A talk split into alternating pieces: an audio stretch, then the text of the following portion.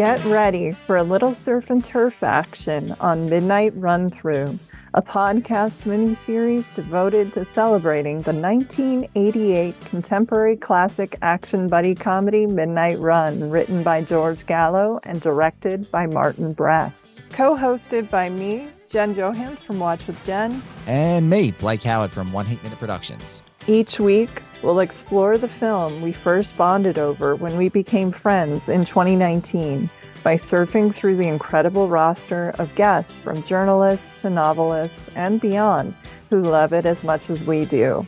Digging into Serrano's finances and Alonzo Mosely's FBI files, come with us on Midnight Run Through as we crisscross the United States with the characters played by Robert De Niro, Charles Grodin, John Ashton, Yaphet Kotto, Dennis Farina, Philip Baker Hall, Joe Pantoliano, and company on screen. Today, our guests are My name is Drew McWeeny. I am the publisher of the Last 80 Substack You'll Ever Need, publisher of Formerly Dangerous, another Substack newsletter. Hi, I'm BenDavid Grabinski. I am a professional Midnight Run fan, uh, and I also, as a hobby, make some like movies and TV shows and stuff. But before we go any further, let's kick things off on Jack Walsh's old turf with the ultimate question. Why were you so unpopular with the Chicago Police Department?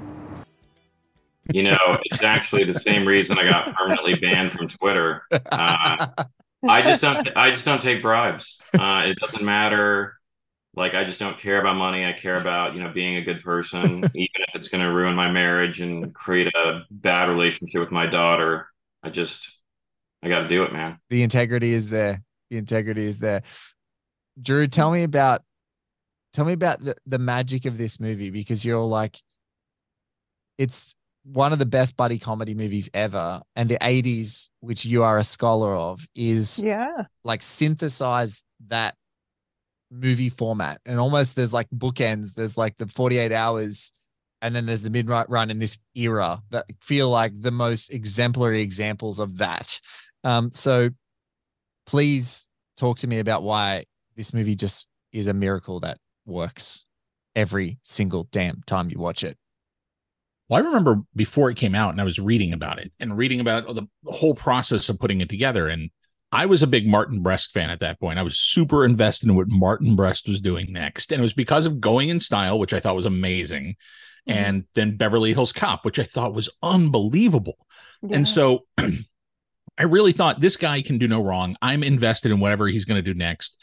They started talking about Midnight Run. There were all the various casting uh, people that would jump in and jump out of the film. And for a little while, Robin Williams was going to do it. And then that kind of fell apart. And when they announced that it was Robert De Niro and Charles Grodin, that is such an odd pairing on paper that it was like, did they settle? Is that like what they got stuck with? Like, really? Okay. But I was still very excited. And I remember going to see it when it came out. And I was working at a theater at the time, and I could go to early screen. We would have uh, midnight screenings of prints Mhm. to see if the prints were okay, like two or three days before the movie opened. And so my friend and I were going to go no matter what. And there was a third friend of ours who was really shitty about it in the lead up to it. He did not care. He didn't like Robert De Niro.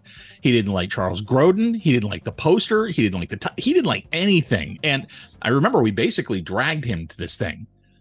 and he was grumpy going in. He was talking crap going in. The movie begins.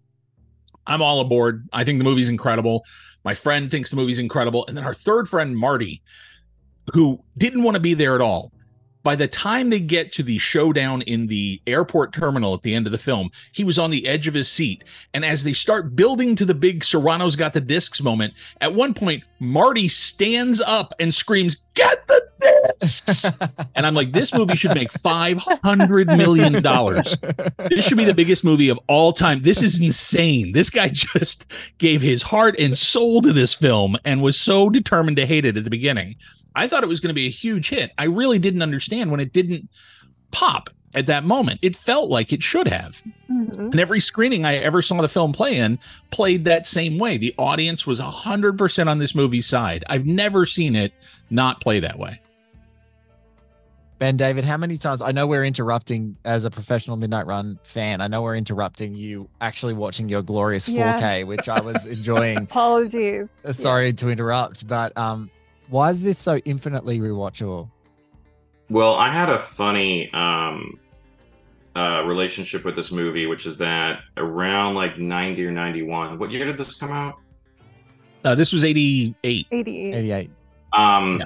So my grandparents had recorded, I think it was Batman off of HBO. And when they recorded it, they started recording it like a couple minutes before it started. And it started in the scene in the airport. And I remember like like going to watch Batman and then just suddenly being in what seemed like the most intense movie I'd ever seen. Like very young. There's zero humor. There's Robert De Niro, the guy who I knew was like from Goodfellas, and he's like in an airport and like something's happening that's like a sting operation and there's zero comedy. There's nothing that would signify to a young person that this is a light movie. And it was like intense just out of context. And I saw that a couple times before the movie I'd watched on there. And I eventually realized there's a movie called Midnight Run. Midnight Run, that sounds like a really intense movie. If you don't know Yeah. anything about it, you're like, whoa, they're running at midnight. That's late. No one thought it'd be up that late. Um, and then uh, I got like I like every interview I ever read with like my favorite actors or filmmakers. Like I used to like walk uh, to get like like miles to get like every magazine I could get like at a grocery store. And then the internet came out, and I was reading everything. And Midnight Run was a movie that came up a lot. So like when the first DVD came out, it was probably like 99 2000 or something just like a real bare bones one i just like cold bought it and it was like instantly the best thing i'd ever seen uh it's still to this day my favorite score of all time um but i've probably seen it uh somewhere in between like a hundred and infinity times um and i find it to be that it just gets better um as time goes on. I think that it gets sort of richer and more specific, and also just feels so much better the more every time someone tries to do Midnight Run, it just can never get the same magic. Yeah. Mhm. And you know, to to have like something be that well set up, that many characters, have the tone work so well, but I just find the last exchange between the two of them to be so fucking beautiful, Yeah. especially since Grodin has passed is like the see you in the next life jack exchange i can't watch it now without crying which was not how it used to be with me watching it but now the movie has a different level for me is like mm-hmm. i just get to watch it as like a goodbye to grodin at the end so i have this added thing for it Oh. I don't get it. I did what I wanted to do, John. I got you to LA before midnight, so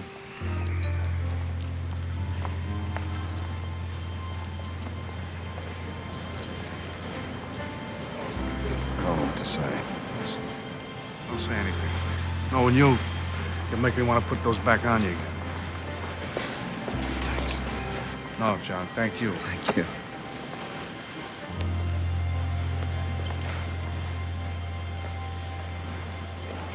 Something to remember our adventure by.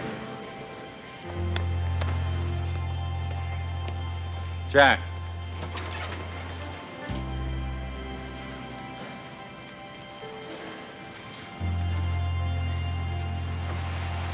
This better be good. This is good. This is very good.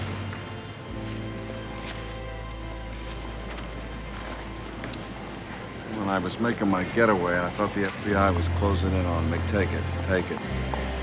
I took some traveling money. Take it, take it. It's not a payoff, it's a gift. You already let me go.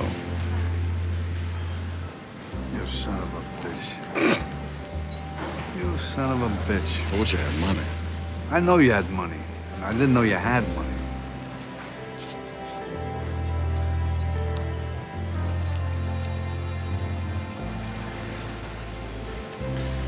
How much is it? Neighborhood of 300,000. It's a, it's a, a very respectable neighborhood.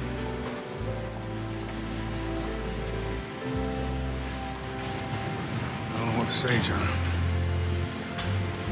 Take care. Take care. See you in the next life.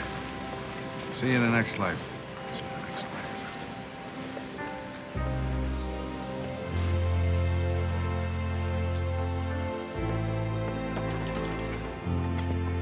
I don't know if that answers your question, but I just think it's it's my third favorite movie of all time, and I've uh -huh. seen it a billion times. And I saw a Q and A with P.T. Anderson and George Gallo um, at the Arrow like two years ago. That was my not with I'm sorry with P.T. Anderson, Martin Brest a couple years ago, and I also saw George Gallo do a Q and A after it once, and both of those are like two of the only Q and A's I actually remember. I've somehow reached up my age where I've seen so many Q and A's that ninety percent of them become noise, except for like the really outrageous stuff people have done. Mhm. But it just felt, it just feels really special uh, to me. The movie. That's like a Bigfoot sighting to actually see Brest out there talking about one of the movies. And Ah. especially this one is not, you know, even now I still feel like it is somewhat of a cult item. I remember the score, you mentioned the score.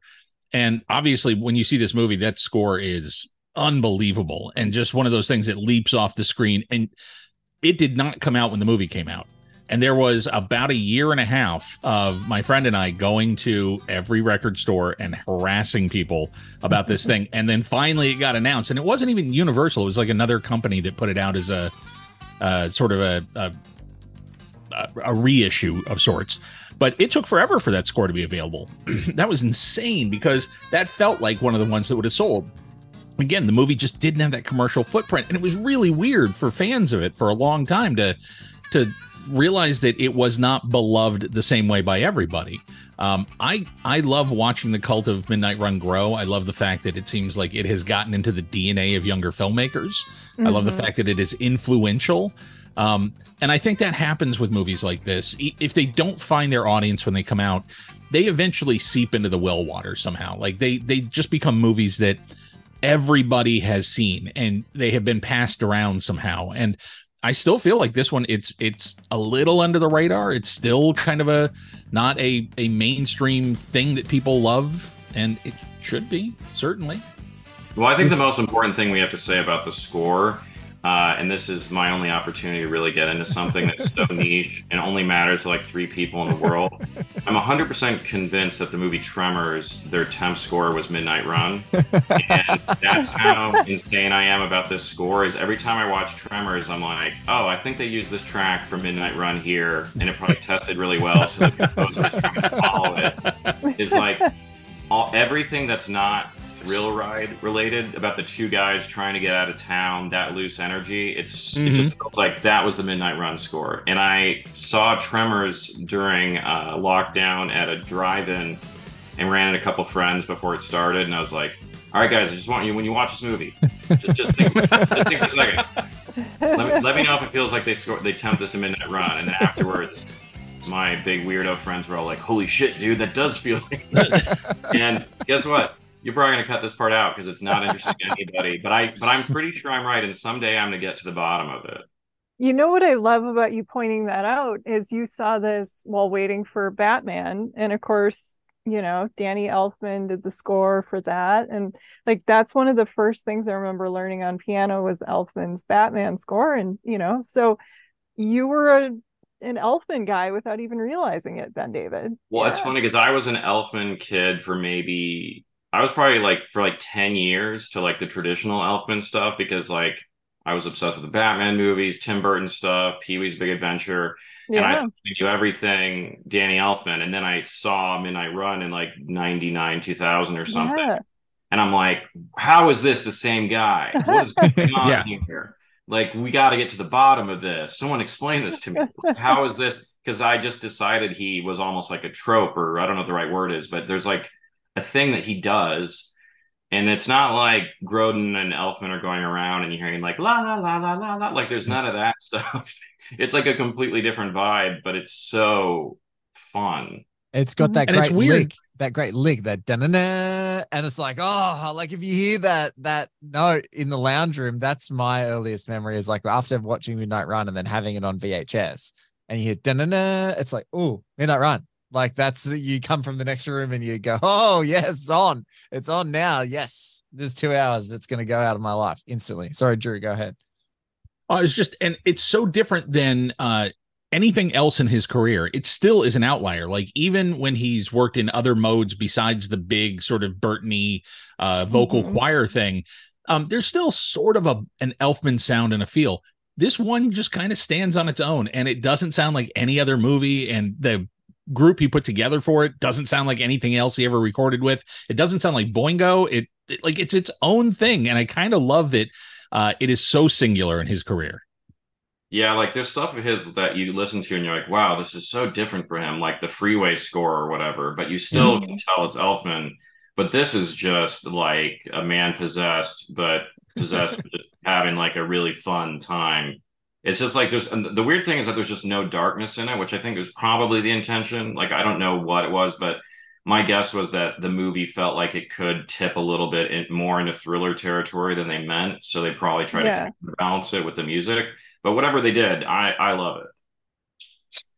yeah it's it's it's kind of miraculous let's let's talk about this movie being so damn moving at different parts now later we talk a little bit about Grodin but the the scene that like I can almost not even talk about without choking up is you know in amongst all this fun and this humor which we'll get to there are scenes like Jack going back to his Mhm. house to see his wife oh, when his daughter comes out and gives him the money, it is one of the great moments in De Niro's career.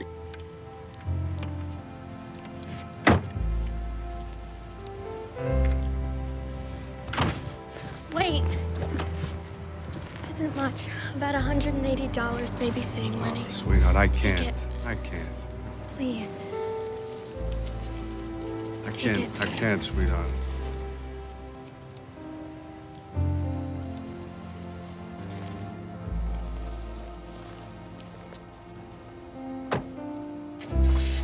He Yes. is so because he is, and it's uh, because I I grew up with him as an icon, sort of of um method acting and sort of these dark places he would go to. The Mhm. first thing of his I ever saw was Raging Bull when I was ten, and I was.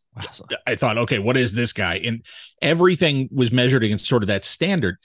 What is wonderful in this is watching somebody cut through all those layers of what we thought De Niro was. And that scene is one of the ones where I don't think we'd ever seen him play that on screen before or see anybody kind of poke through the toughness like that.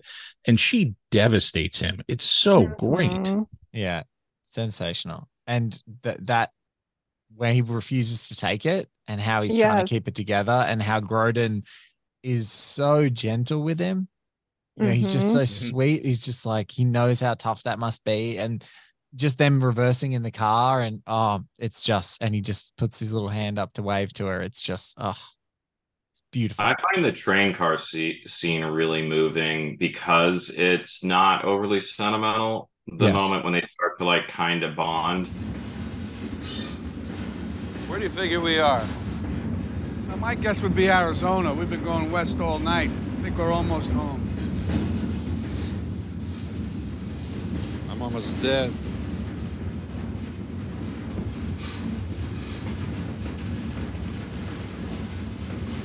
Hey, look, John, you know, the witness protection program isn't so bad.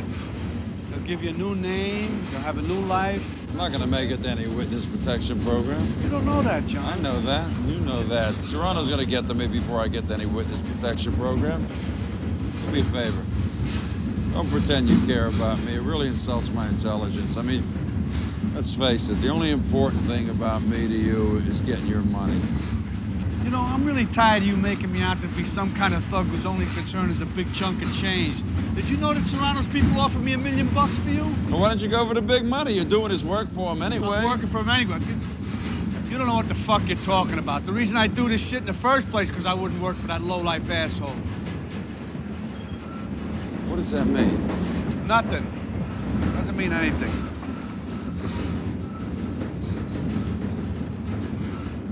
Serrano is the heroin dealer you told me about in Chicago?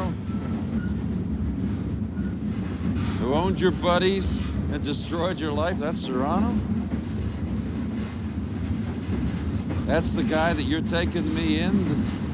That's the guy that's gonna kill me?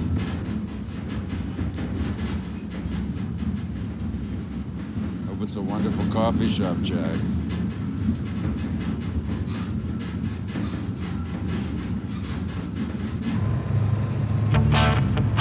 They There's just something. There's a couple moments in the movie where it feels like De Niro is really like laughing at Grodin or laughing at himself. Like there's a part on the plane when he's like, he's like, Mhm. oh, like you're a cla- you're a class of people when he's talking to him, and he does this thing with his tongue where he looks like he's like laughing, and it felt like that's Yes. why they picked Mhm. that take. But that scene, you know, everyone knows the apocryphal thing. You probably have a million people bring it up, but which is that at the scene when he started talking about like wanting to fuck farm animals or whatever. Yeah. that was just they gave him a million things to try, and they were just trying to make De Niro crack. And that so that scene was like half improv, half like they gave him like ten prompts Grodin to do there, and Mhm. it really does feel like he's getting through to a guy. He usually finds him annoying, and there's just like this real begrudging kind of bond there that I think is so hard to pull off. Um, you know, it's like the biggest trope of all time: two people who don't like each other eventually Mhm. end up liking each other, even though it seems like they never will. But it is the I think my favorite version of it Yes. uh, outside of like a screwball comedy sort of thing. Like in terms of Mhm. like the platonic relationship, that's probably my favorite version of it. It's like the way that they gently make it feel like maybe they would have been friends or maybe they would have fucking hated each other, but they don't hate each other now, which felt impossible. Like he doesn't suffer from fistophobia anymore, you know? Mhm. Well, I, I think you're right. I think it's the fact that that moment is real and that there is a a real game that's being played there by Grodin as an actor, but as a person, just trying to see if he can get through to this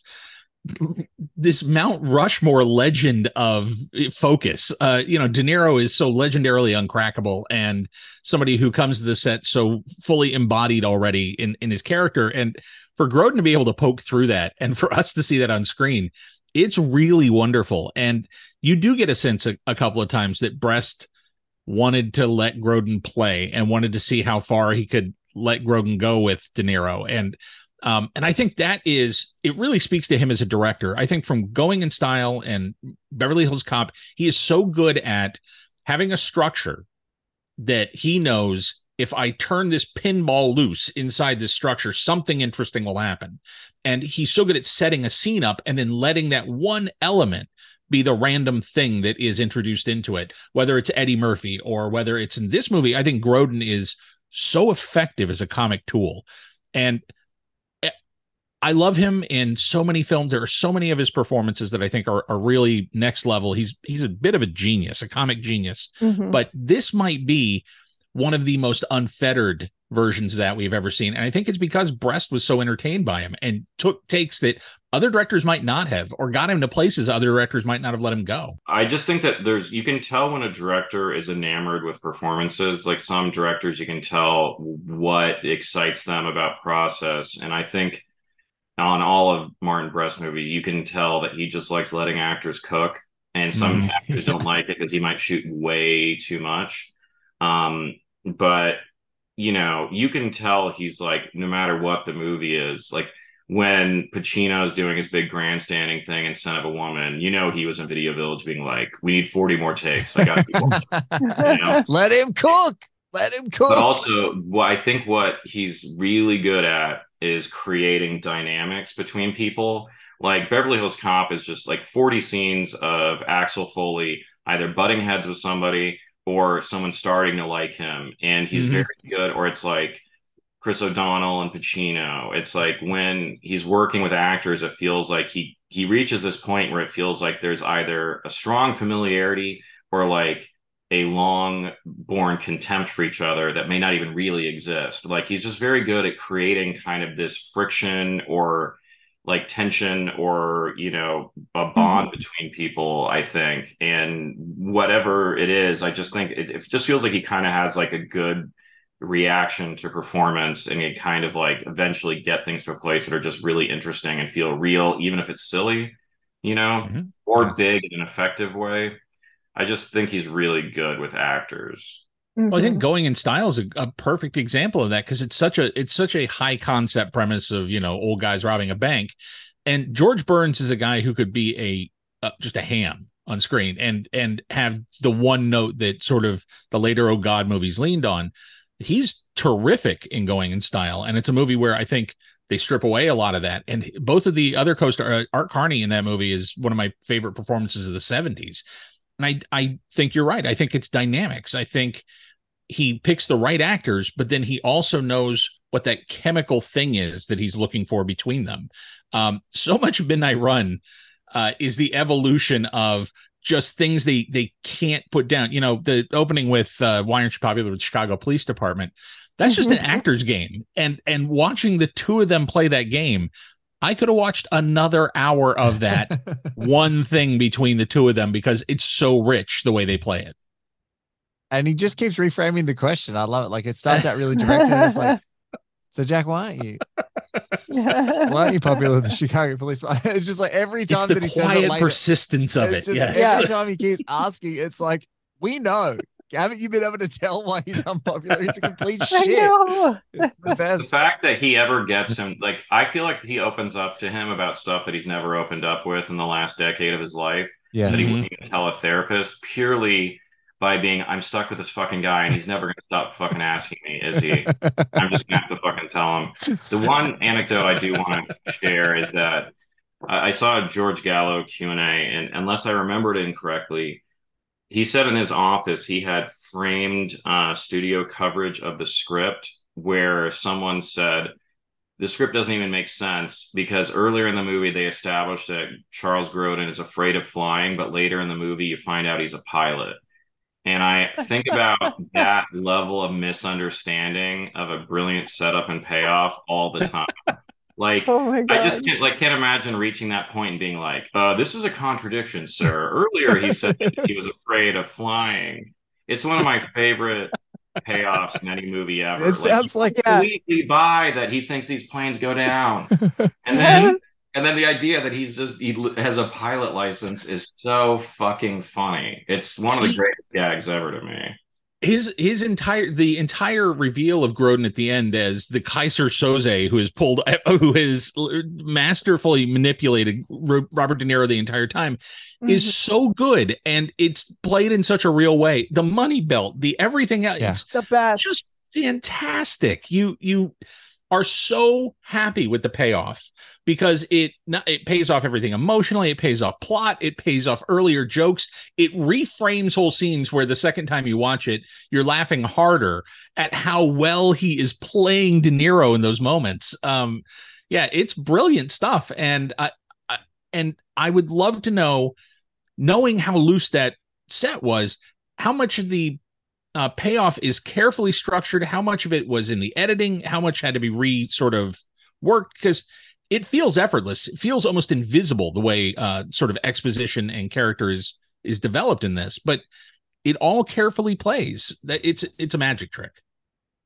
I- I love that there's the idea when you tell those stories, BenDavid, and we've talked about other stories together before of like, like a studio executive thought this was a deposition. You're like, no, it's a movie, you idiot. like, it's not someone confessing to a crime. It's, it's a movie.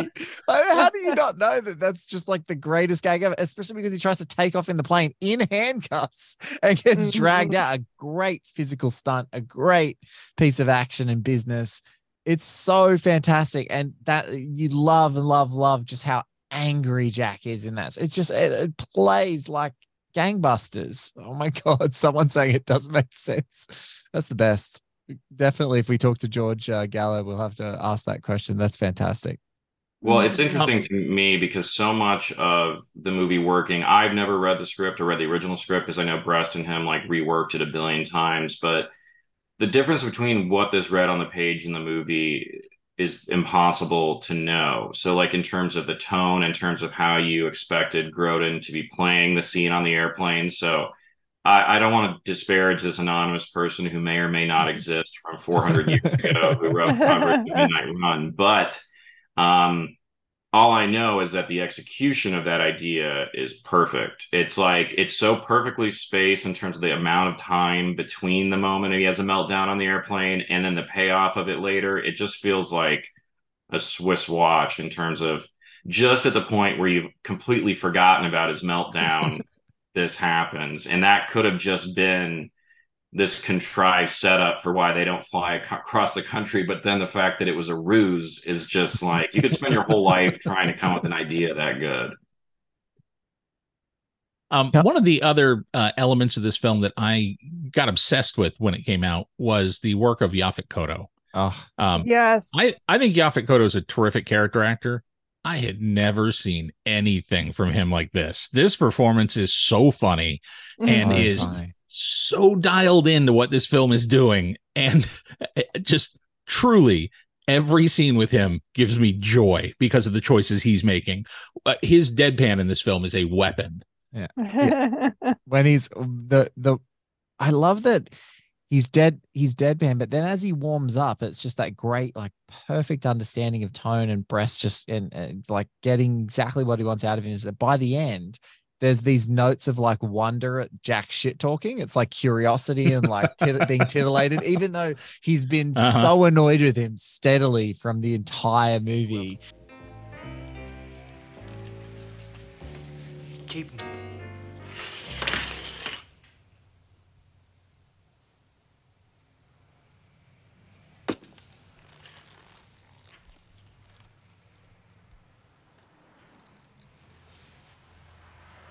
Gee, I've been looking all over for these. Thanks, Alonzo.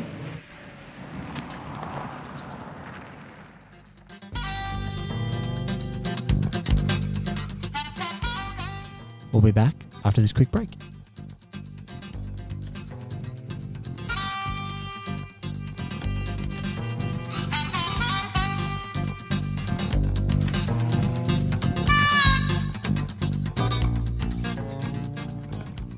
He's just so wonderful. And there's all these stories we hear that like the the set was a bit of a basket case that Yaphet Kotto didn't really get along with Marty Brest, had no clue what was going on. But you know, I, I Mhm. think that Jen and I both feel like whatever whatever like disdain that he had, like he just brought it straight to the character. Like it was no longer subtext. It was just like, I have disdain. And Marty Brest is like, well, all that disdain is going to work perfectly because of how pissed off you are with Jack Walsh in this entire movie. It's going to work. It's going to work to perfection. Uh, it's a it's it's a bit of a miracle, but God, he's just like from the moment that De Niro puts the glasses on in that car in Oh the back seat, it's it's all Oh over. my it's all over. It's the best. It's ten out of ten.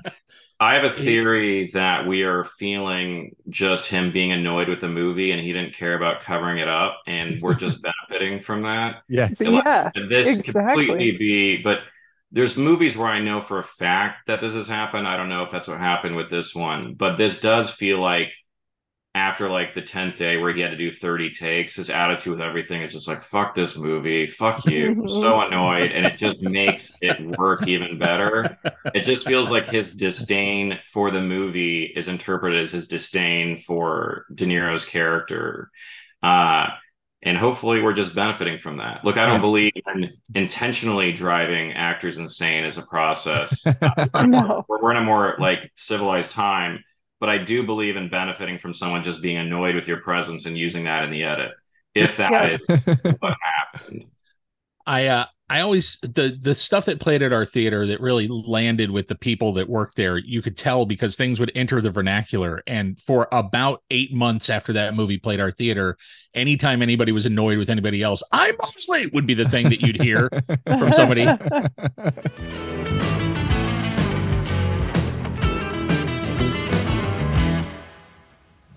Where's Jack Walsh? Uh, he got off with the other guy two or three stops ago. His real name's Mosely. I'm Mosely. That that to me is the ultimate bubbling up of you can't take it anymore.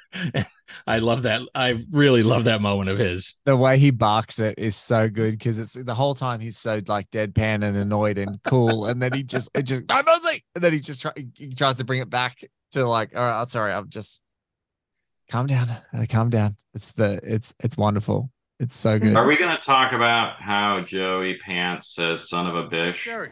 Never mind, Jerry. Where the hell are you, Jack?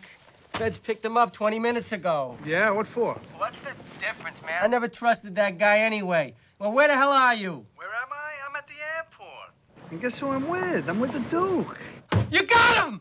Oh, you got him, Jack! I love you! Yeah. You want to say hello? Yeah, put him on. Yeah, say hello. Hello. Hello, you son of a bitch! We got you, you son of a bitch! Yeah. Now say goodbye, you lying little piece of shit, because I'm letting them go. Jack, Yeah. Like that thing that's stuck in my head forever is where did that come from? or is that or my ears just broken? But my whole life I think he's saying bish. He just keeps you son of a bish Yeah. whenever he's talking to him on the phone. I love you. Yeah, the way he does the whole. It's like he's That's another thing that's so great at in the- Yeah. that that whole breakout of just Joey Pants and the other guy by themselves, uh, just the constant going onto the surveillance and the I'm going to go make a call and that whole bit that goes back and forth between them. Get That's always good every time you cut to it in the movie, and it always pays off. hmm It feels like screwball comedy, but shot with an 80s sensibility because it does have that sort of r- running gag energy of, oh, I'm gonna go mm-hmm. get some donuts. And where it just keeps getting like it's just every time they more on number one and more on number two have to call with bad news, or every time the guy leaves to have to call them, you could just never do it too many times. But we're also going to have to talk about the fact that Dennis Farina is so funny, even though there's nothing comedic about his performance, and he's genuinely terrifying in the movie. But sometimes Yeah. he's terrifying, it's hilarious. Sometimes he's mm-hmm. terrifying, it's terrifying. That's movie magic. What's up? I think you and I should talk. What are you hanging around for? Take a walk.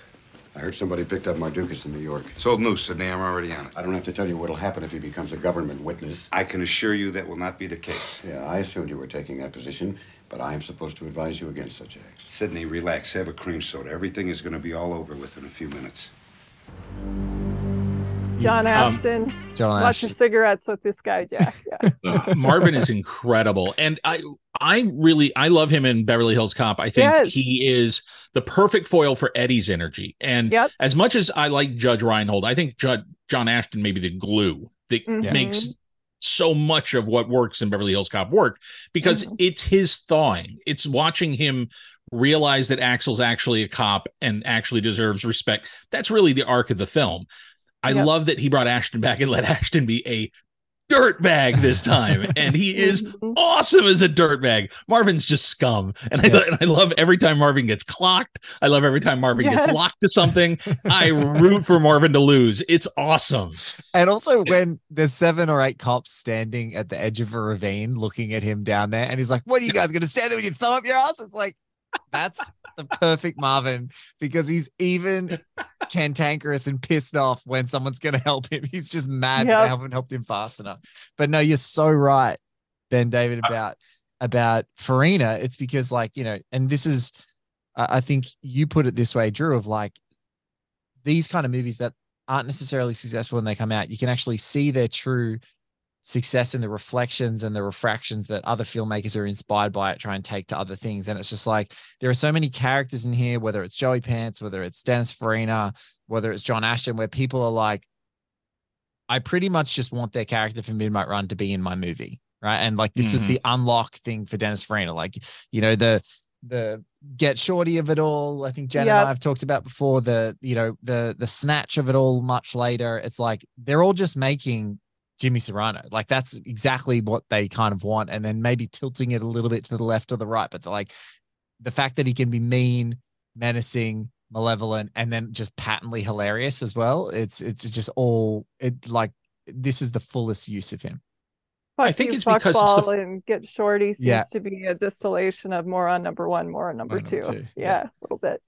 It Sorry. really feels like the first time they let him be charming. And it's the charming that becomes more threatening because he is Mhm. he is super charismatic in this um and he and because everything he says is so sharp and so funny you're drawn to serrano like you can't help but like serrano as a character but everything that he says is horrible too and Yeah. he is Yeah. truly Sydney, sit down, relax, have a sandwich, drink a glass of milk, do some fucking thing. Do Like some fucking thing. Have a, cream, have a cream soda. Cream Uh, soda. Yes. the, the thing about him for me though is this whole movie is like the right choices. Like John Ashton's character, I guess a bunch of like much bigger stars wanted the part, but Brest was like, no, I, I feel like this guy's right based on his experience working with them, which is a thing. Just if you spend a whole time on a shoot with someone, you can kind of see where their range is. But Mhm. with Farina, it could have been like a Jack Palance and Tango and Cash kind of bad guy. It could have been a stomach, like a mustache twirling, big, like scene stealing part. And Farina feels to me like there's really nobody in the world who would have been better for that part because he feels really small and yet he has this gigantic presence. You feel like he could run a whole city, like he could be the running a whole criminal empire, Mhm. but he's not like you know big boy caprice he's not doing like these big things where he's like trying to get attention and that is what makes it like an iconic performance that like you remember your whole life is because he's not going for the rafters on it or he's not trying to make the movie all about him it just seems like he's a guy who usually can get everything he wants and we get to watch him not get it you know Yes. Mhm. Yes. Yeah, he's not Pacino in Scent of a Woman to talk about the next movie that uh, Brest did. Yeah. Yeah. Yeah, just like, they- underplayed. Mhm. really really smart choices because you could have had an outsized villain and i think it would have worked Mhm. but just not as well Yeah. you want a guy that and that's what's so great about him is he says like sometimes when it's the charm it's like that scene in the limo with Grodin and then the, all the awful stuff that he says to Jack when they're in the airport like when he's right up to him and talking about leaving Chicago and his wife and, and his Mhm. daughter and all that's all that stuff where he's really trying to you know rattle him um it's it's it's you want to see a guy who you believe can run a whole city, but also likes to get dirty and say things and watch people react to him controlling them. Like he's he's got that. There's something really uh vindictive about him. It's it's it's kind of beautiful. And he just does it with that big glorious smile and his drip, you know, his drip like he's in analyze this or something like that. He's just he's fantastic. Well, I love guys in the 80s because like Arlie Army was like this and uh, Dennis Farina is like this. Guys who came out of a very real background and Yes. carried a Mhm. lot of stuff that they had seen into the choices they're making as actors. And I I gotta wonder who Farina met, who Farina knew, like who is he drawing on when he thinks about these characters? Oh. Because y- you know he has life experience. He's and I love Oh, character yeah. actors that had other lives before they became actors. I think mm-hmm. they inevitably give you stuff that you couldn't have asked for. And I think Serrano is one of those creations where I guarantee he knew somebody. He there was some guy that he is playing here that he remembers who could work a room, who could work a city, who so I I'm fascinated by Farina. I love as a character actor that after this he loosens up. Everything he does after this is definitely colored by what he got to do here. And when you see him in like Out of Sight or something like that, they're leaning on the comedy chops that Brest was the first guy to really dig deep enough to uncover. Yes. Mhm. It's so unbelievably good and out of sight. There's Yeah. Oh When my they- god. When they uh, check each other's business cards, I it's maybe one of my favorite scenes ever. I see the, the comparing notes. I'm just like, that's so funny. It's the funniest thing. Different.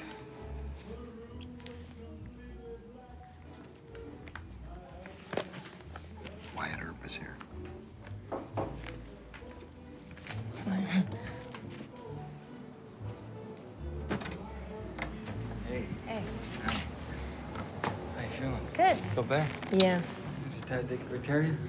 Uh, he took a week off to take care of me, and he's worked on his boat every day since. Dad, this is Ray Nicolette. Hey, hi. Hi. Pleasure to meet you. I heard a lot about you. Likewise. Ray's working with the FBI task force on the prison break. I see that.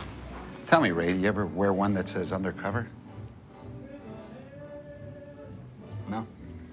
The was- look that one of my favorite nonverbal acting comedy moments of all time is like there's like a scene where Michael Keaton is just like eating food and like reacting to Farina giving him shit, and you can tell he, he's like, "Wait, are you giving me shit? Do you think I should do this?" There's just so much going on in just his face and what he's doing, and Farina's being so like cool about it. He's just basically like, "Hey, aren't, aren't, you're like the dumbest person I've ever met," and like, yes.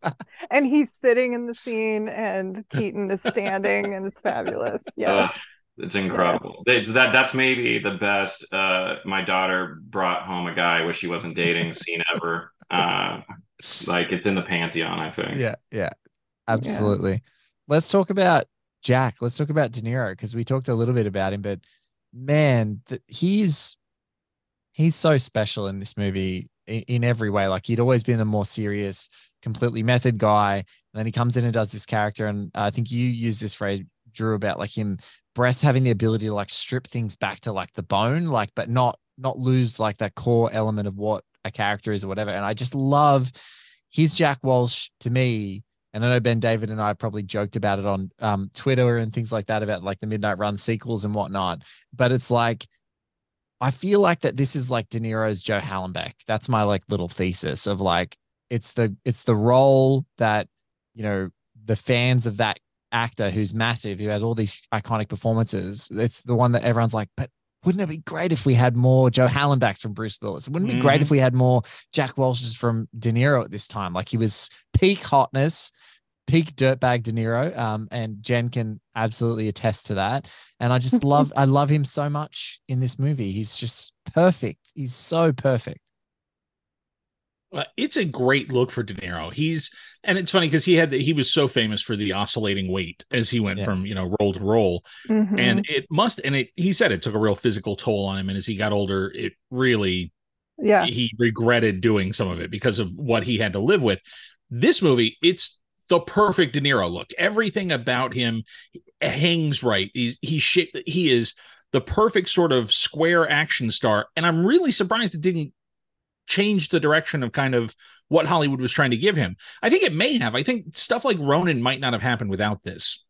Because I think there is something about his physicality here where, for the first time, I've really bought him as a credible sort of action lead, not as a, and i- i- even in the dramas, even in like The Godfather and stuff, you don't think of him that way. You don't think of him as handling sort of the action thing. And here, there's never a question that Jack can handle himself or that Jack is capable or that Jack is physically confident. And that is just a different physicality of De Niro's that from the very beginning of this film, just watching him walk.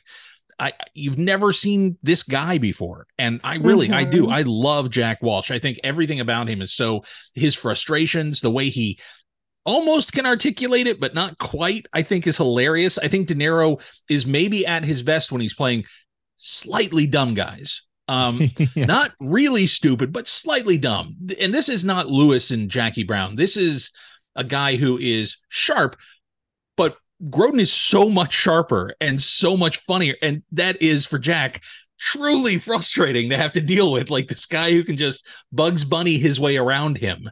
Uh, when when he says when he puts the tip and he goes, it's fifteen percent. He goes, it's thirteen percent.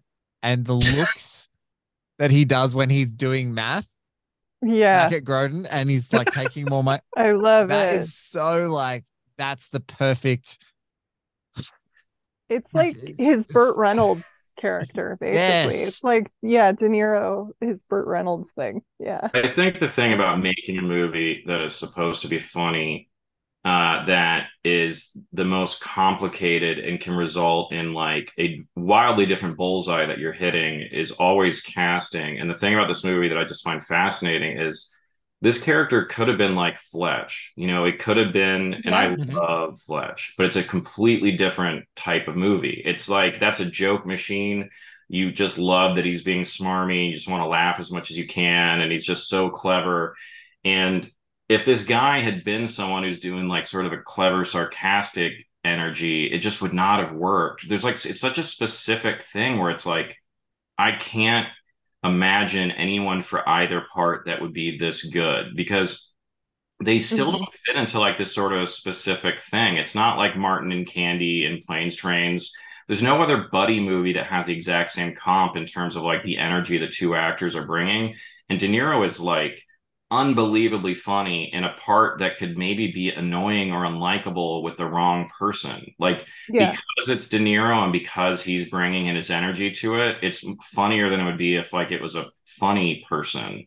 And the fact that that worked or that someone greenlit it, like I just can never understand how all, a lot of these movie miracles happen. I mean, I get it because Brest Yeah. made Beverly Hills Cop, but how did a studio go, yeah, we're gonna pin this whole movie on De Niro and Grodin when the type of people here that they wanted was like, you know, they want Robin Williams and people like that.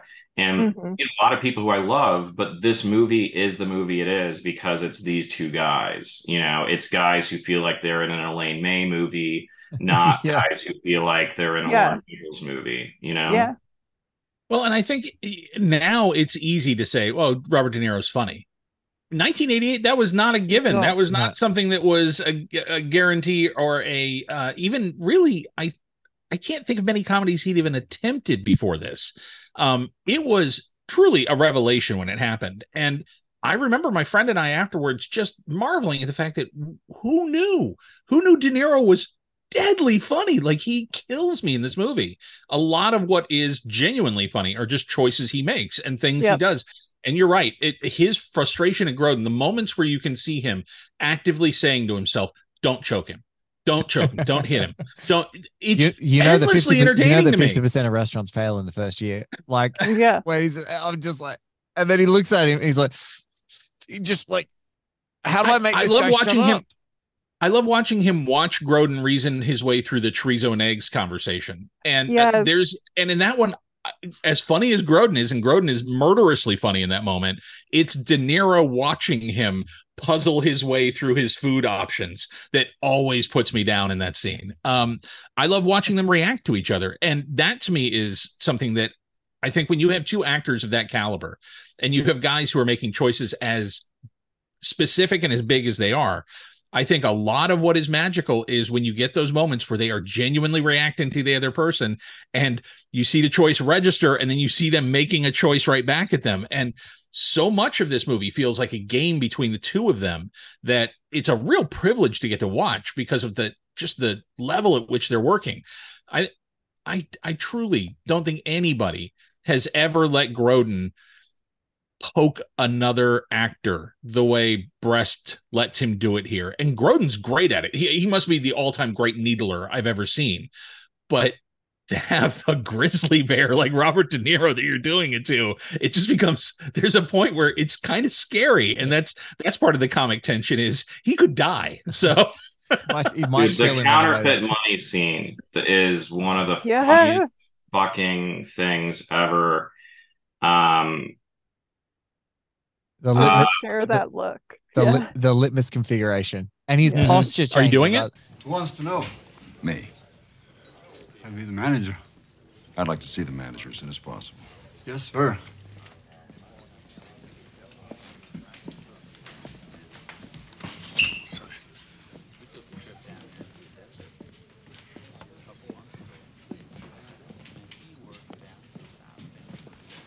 Yeah. Lonzo Mosely, FBI.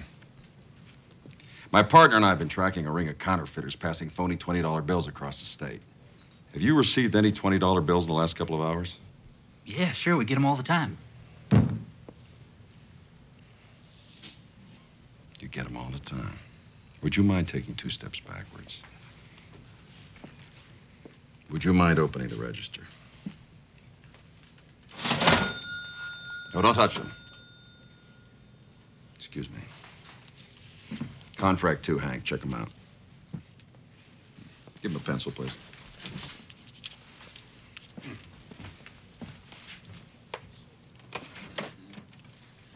Do the litmus configuration. You're doing the litmus configuration? Litmus configuration. Yes.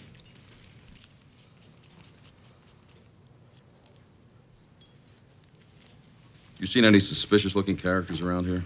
No. Do you live around here? Yeah. Hmm.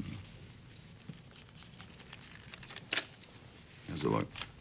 This one's bad.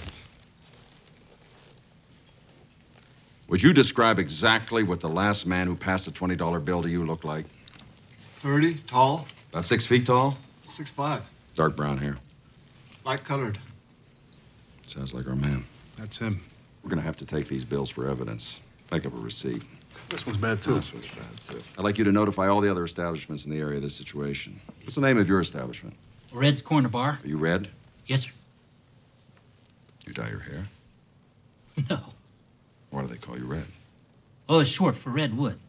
Uh, my last name's Wood. What's your first name? Bill. Thank you for your cooperation, Bill. Hank? It's You- like I can't get over that scene. I can't get over how quickly De Niro is like, "Oh, this guy's onto something. I'm gonna. Uh, I'm, how do I play along here?" It's suddenly like watching a guy do improv for the first time. It's, it's, it's just this incredible dynamic between the two of them. But there's something I want to talk about um, before we're done, which I think is really important. And I'm sorry to have to do this, but is Grodin's character consistent? Because when he talks about food dishes, he really like they may not actually be good for you, and yet he's judgmental of the kind of food that Robert De Niro likes to eat. this is another note, another note Uh-oh. that just that just missed. It just missed. Brest wasn't listening, and they should have, and absolutely, Brest should have been. Well, that's that's the one thing in the movie that I might have been a gigantic useless jerk and been like, guys, are we cool with this? I mean, if you think it's funny, it's okay, but like, does it seem consistent? And uh, I feel like I'm c- criticizing like the brush strokes on the Mona Lisa by even saying it, so I'm really sorry to even bring it up. But it's I just I just I just felt like mentioning it. Oh, you know? well, well, ben that- David, I don't know. we're, we're gonna have to leave that one with you. But no, that litmus, like that, that's the true. I, I think you nailed what it is. It's like Mhm. there's a miracle of someone doing improv, and they're good at it. Like someone just like going on a tear in front of you or as a real person, someone who's genuinely a really funny person. Like I've got a couple of mates who are comedians, and when they just go off, they're not like your funny friend anymore. They're like they're they're Yeah. a different animal, and you're like, oh my god, that person is funny. Like just Mhm. and and and so the way that he does that scene, it's just the same way he delivers. Tea. Like I'm just like I want to see the reverse shot on De Niro, like the way he delivers that line, because you just feel like if he was ever going to break up, it's just him watching Grodin ask the guy if he dyes his hair. Just all just that stuff is just like it's so perfect. I do think that a lot of a, this movie is a marvel of timing, and so many of the jokes aren't jokes on the page. It is simply how somebody says when you talk about the the fifty three cents and the I'll have tea. That's not it's not a joke necessarily, but Mhm. Grodin is wildly funny in that moment, and it's just him kind of wrestling with the choice and the and there's everything about the history of what's go- gone on before they even sit down at that counter. I think that's what I think Brest is so good at. He finds humor and stuff that I don't even I, I do think if I were covering the script, you would have a hard time seeing this movie on the page because so much of it is simply in the music of how it gets played. hmm But that's my take on everything. And I think that the biggest lie that we've ever told ourselves in this business, or as fans of movies, or as journalists, or as writers, or anything, is that there's any movie that's not execution dependent. Like, Yeah. there Mhm. is no script that anybody could direct. There just isn't. And there's no there's no script ever that if a bunch of people did, it would be the same movie. Like the the vision matters, and it's not that it's saying writing's not important, but it's like you you have like a Ca- Casablanca, you know, could have been like incredibly serious, or it could have been too funny, or it could have been less romantic. It doesn't matter what the movie is. It's like if you don't like see the code in the matrix on it something that can be completely different so that's why someone like martin brest matters it's like you know beverly hills cop was supposed to be a drama when stallone was on it it's like Yeah. uh, if someone's point of view on material and their interpretation of it can just create drastically different things and it's like you, if you gave that movie to a pure comedy director and not somebody who's like sophisticated like martin brest it could have just been like a joke machine and it could have been tedious you know or you could have given it to someone who doesn't have a sense of humor uh, and then it could have been a nightmare i mean that's the beauty of so many movies we love is like that they could have been terrible Yeah, that's Mhm. my big thing on Miami Vice, you know, 2006 by Michael Mann. I'm like, if you gave that, if you gave that script to someone else, it's absolute hot garbage. Like it's it's it's incomprehensible, you know, it's all the things that people who are not on its wavelength criticize it about, like you can completely buy into. But I'm like, when you see a real master take that thing that he's crafted himself and put it on the screen and have that really deliberate perspective and style. It's like that's it. It's that it's that lens on the material that elevates it to something that is worth going back to. And so that that's why this movie is a miracle, is because it has it, it manages to s- have that. I think you said it about Brest, like the sophistication of going. This is the moment I'm going to lean into comedy. This is the moment I'm going to lean into sen- sentimentality. This is the moment I'm going to lead into you know genuine warmth and connection with uh, this character bond forming and tension and then this is where it's dark and and the, even just the score like you said like the score is helping helping to even change the temperature of some of the scenes it's it's it's a miracle any closing thoughts for us Um, closing thoughts. Uh, wow, I feel like so much pressure now. There's so much stuff I want to say about but I'm glad that there's like a cutoff time here because otherwise you just be like, why did he say fucking 10 million minutes of stuff about Midnight Run? I want to talk about every single part, every shot, every location. I want to talk about like how they use downtown LA, like uh, how they like, you know, New Zealand for the river thing. Mhm. Uh, I just think it's great. And I just think it's really nice to have an opportunity to talk about it or that enough people care about this thing to maybe want to listen to it. And I'm, thanks for having me. Of course. Thank of course, you. anytime, my man. Drew?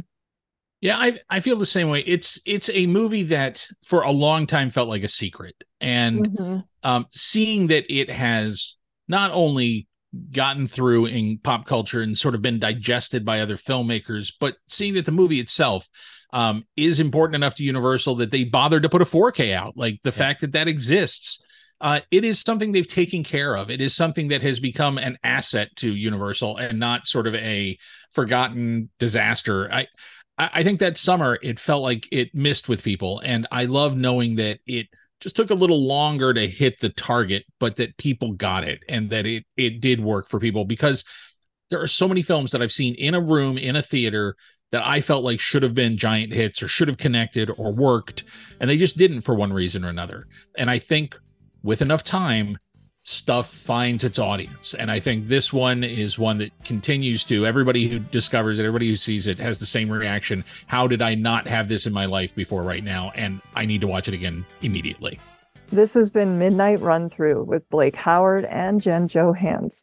We'll be back next week with another episode, but until then, see you in the next life. See you in the next life. See you in the next